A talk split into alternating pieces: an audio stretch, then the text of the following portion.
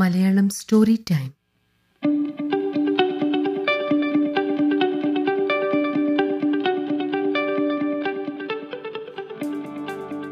നമസ്കാരം. Malayalam story time പോഡ്കാസ്റ്റിലേക്ക് ഏവർക്കും സ്വാഗതം. ഇന്ന് ഞാൻ അവതരിപ്പിക്കാൻ പോകുന്നത് ഗ്രീക്ക് പുരാണങ്ങളിൽ നിന്നും തിരഞ്ഞെടുത്ത ഒരു കഥയാണ്. പ്രോമിറ്റ്യൂസിന്റെ സമ്മാനം. പുനരാഖ്യാനം ശ്രീ രാധാകൃഷ്ണൻ കുന്നുംപുറം. സമ്പന്നമായ കഥാലോകമാണ് ഗ്രീക്ക് പുരാണങ്ങൾ. വ്യത്യസ്തങ്ങളായ ഒട്ടേറെ കഥകളും ഉപകഥകളും അടങ്ങിയതാണ് ഗ്രീക്ക് പുരാണ കഥ ലോകം. വിചിത്രവും രസകരവുമാണ് അതിലടങ്ങിയ പല കഥകളും. അത്തരം കഥകളിൽ ഒന്നാണ് പ്രോമറ്റ്യൂസിന്റെ കഥ. ഗ്രീക്ക് പുരാണ വിശ്വാസങ്ങളനുസരിച്ച് ദൈവനിർമ്മിതമാണ് ഭൂമി. ഒളിമ്പസ് പർവത മുകളിലാണ് ദൈവങ്ങൾ വസിച്ചിരുന്നത്. ഭൂമിയിലെ ജീവിവർഗങ്ങൾക്ക് ജീവൻ നൽകാൻ ദൈവം പ്രോമെത്യൂസിനെയും എപ്പിമെത്യൂസിനെയും ചുമതല ഏൽപ്പിച്ചു അതിനെ തുടർന്ന് അവർ ഓരോ ജീവിവർഗത്തിനും ജീവൻ നൽകാൻ തുടങ്ങി. ജീവിക്കുവാൻ ആവശ്യമായ സ്വയം പ്രതിരോധ ശക്തി ജനിക്കുമ്പോൾ തന്നെ ജീവികൾക്ക് നൽകേണ്ടതുണ്ട് എപ്പിമെത്യൂസ് പറഞ്ഞു. അതിനാൽ മൃഗങ്ങൾക്ക് കൊമ്പ് പാമ്പിന് വിഷം പക്ഷിക്ക് ചിറക് എന്നിവ നൽകുന്നു അദ്ദേഹം പറഞ്ഞു. അങ്ങനെ സ്വയം രക്ഷയ്ക്ക് ആയുധങ്ങൾ ആവശ്യമില്ലാത്ത വിധത്തിൽ മനുഷ്യനൊഴിച്ച് മറ്റെല്ലാ ജീവജാലങ്ങളും സൃഷ്ടിക്കപ്പെട്ടു. എന്നാൽ മനുഷ്യനാകട്ടെ സ്വയരക്ഷയ്ക്കായി ഒന്നും സ്വന്തമായിട്ടുണ്ടായിരുന്നില്ലെന്ന് പ്രൊമിത്യൂസ് തിരിച്ചറിഞ്ഞു. ജന്മസിദ്ധമായി സ്വയരക്ഷ നേടാനാകാത്തത് മനുഷ്യന് വലിയ തിരിച്ചടിയാകും എന്ന് പ്രോമിത്യൂസ് ഓർമ്മപ്പെടുത്തി. പക്ഷേ അപ്പോഴേക്കും ജീവജാലങ്ങളുടെ സൃഷ്ടി കഴിഞ്ഞിരുന്നു. മനുഷ്യന്റെ ജീവിതം പുരോഗമിക്കുന്നതിനാവശ്യമായ സൗകര്യങ്ങൾ നൽകണം. പ്രൊമത്യൂസ് ദേവരാജാവായ സിയൂസ് ദേവനോട് അപേക്ഷിച്ചു. എന്നാൽ ദൈവങ്ങൾക്ക് മാത്രം സ്വന്തമായിരിക്കുന്ന അഗ്നി കേവലരായ മനുഷ്യർക്ക് നൽകാൻ സിയൂസ് ദേവൻ തയ്യാറായിരുന്നില്ല. സ്വയരക്ഷയ്ക്ക് ആവശ്യമായ ഒന്നുമില്ലായിരുന്ന മനുഷ്യവംശത്തിന് അഗ്നി നൽകിയേ മതിയാകൂ. എന്നുറപ്പിച്ച് പ്രൊമത്യൂസ് തന്റെ യാത്ര തുടർന്നു. യാത്രക്കിടയിൽ അയാൾ അറിവിന്റെയും ബുദ്ധിയുടെയും ദേവതയായ അധീനയെ കണ്ടുമുട്ടി. കൊടുമുടികൾക്ക് മുകളിലേക്കെത്താൻ എന്നെ സഹായിക്കണം അയാൾ ദേവതയോട് അഭ്യർത്ഥിച്ചു. തീർച്ചയായും നിന്റെ ആഗ്രഹം ഞാൻ നിറവേറ്റും അധീന പ്രൊമറ്റ്യൂസിനെ ആകാശമാർഗത്തിൽ എത്തിച്ചു എന്തിനേയും രൂപമാറ്റം വരുത്താൻ കഴിയുന്ന അഗ്നി ലഭിച്ചാൽ മനുഷ്യർ അവരുടെ ലോകം പുനഃസൃഷ്ടിക്കുമെന്ന് പ്രൊമറ്റ്യൂസിന് ഉറപ്പുണ്ടായിരുന്നു. അയാൾ അതിനായി അവിടെ കാത്തിരുന്നു.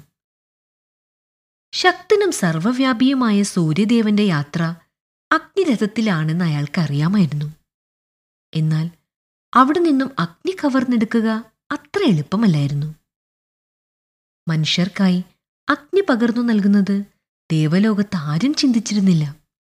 അതിനാൽ സൂര്യദേവനും അതിനെ അനുകൂലിക്കില്ലെന്ന് അയാൾ ചിന്തിച്ചു. എന്തു വന്നാലും ഞാൻ അഗ്നി സ്വന്തമാക്കും പ്രോമത്യൂസ് മന്ത്രിച്ചു. രണ്ടും കൽപ്പിച്ച് സൂര്യന്റെ അഗ്നിരഥത്തിൽ നിന്നും പ്രൊമത്യൂസ് അഗ്നി കവർന്നെടുത്തു കയ്യിൽ കരുതിയിരുന്ന പൈൻ മരത്തിന്റെ ചില്ലയിലേക്കാണ് അഗ്നിയെ പ്രൊമത്യൂസ് പകർന്നെടുത്തത്.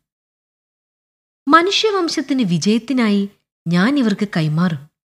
പ്രൊമത്യൂസ് ആവശ്യത്തോടെ പറഞ്ഞു. തുടർന്ന് അഗ്നിയുമായി പ്രൊമത്യൂസ് ഭൂമിയിലേക്ക് യാത്ര തിരിച്ചു.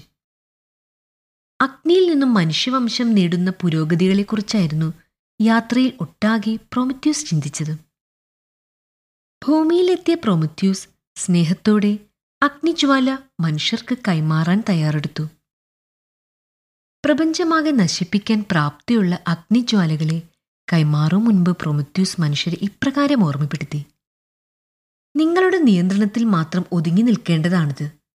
എന്തിനേയും എരിക്കാനും പുനഃസൃഷ്ടിക്കാനുമുള്ള അപൂർവ ശക്തി അഗ്നിക്കുണ്ടെന്ന് മറക്കരുത്. ആവേശത്തോടെ പ്രൊമത്യൂസ് അഗ്നി മനുഷ്യവംശത്തിന് സമർപ്പിച്ചു. അഗ്നിയിൽ നിന്നും അടർന്നു വീണ തീപ്പൊരികൾ കൊണ്ട് മനുഷ്യർ അവരുടെ ഗുഹകളിൽ വെളിച്ചമുണ്ടാക്കി. വേട്ടയാടി പിടിച്ച പച്ച മാംസം ചുട്ടെടുത്ത് കഴിക്കാൻ തുടങ്ങി. തീയിലൊരുക്കി ലോഹങ്ങൾ കൊണ്ട് ആയുധങ്ങൾ ഉണ്ടാക്കി വേട്ടയാടി. കാലം കടന്നുപോയി കൊണ്ടിരുന്നു. ഭൂമിയിൽ മനുഷ്യർക്കുണ്ടായ മാറ്റം ഒരു നാൾ സിയൂസ് ദേവൻ അറിഞ്ഞു.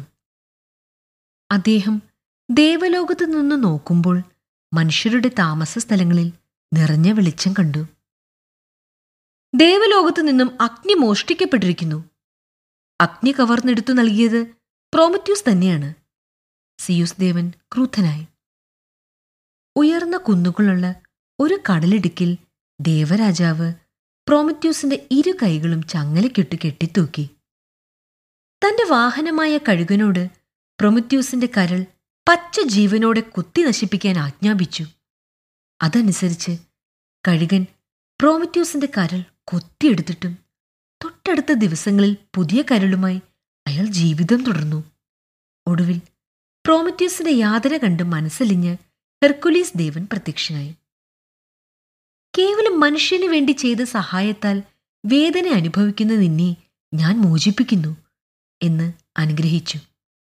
അന്നു മുതൽ മനുഷ്യവംശത്തിന് വെളിച്ചമേകിയ പ്രോമത്യൂസ് നൂറ്റാണ്ടുകളായി തലമുറകളുടെ മനസ്സിൽ ജീവിക്കുന്നു. നന്ദി.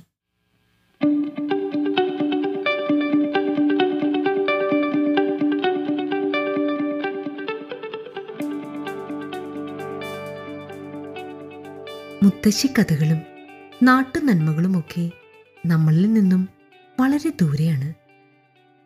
ലോകത്തിൽ എവിടെയൊക്കെയോ നമ്മൾ ജീവിക്കുന്നു. എങ്കിലും നമ്മുടെ ഉള്ളിൽ ഇപ്പോഴും കഥ കേൾക്കാനുള്ള ഒരു കുട്ടി ഉണർന്നിരിക്കുന്നുണ്ട് അല്ലേ? ഉമ്മറക്കോലായിൽ അടുത്തിരുത്തി തലയിൽ തെലോടി മടിയിൽ കിടത്തി പാട്ടുപാടിയും കഥ പറഞ്ഞും ഉറക്കിയ മുത്തശ്ശിയും വല്യമ്മയുമൊക്കെ ദൂരെയാണ്. കഥ പറയാൻ താ ഒരാൾ ഇവിടെയുണ്ട്. കേൾക്കാൻ തയ്യാറായോ? മധുരിക്കുന്ന ഓർമ്മകളിലൂടെ മനോഹര സ്വപ്നങ്ങളിലൂടെ അറിയാത്ത വഴികളിലൂടെ ഒരു യാത്ര. Malayalam story time.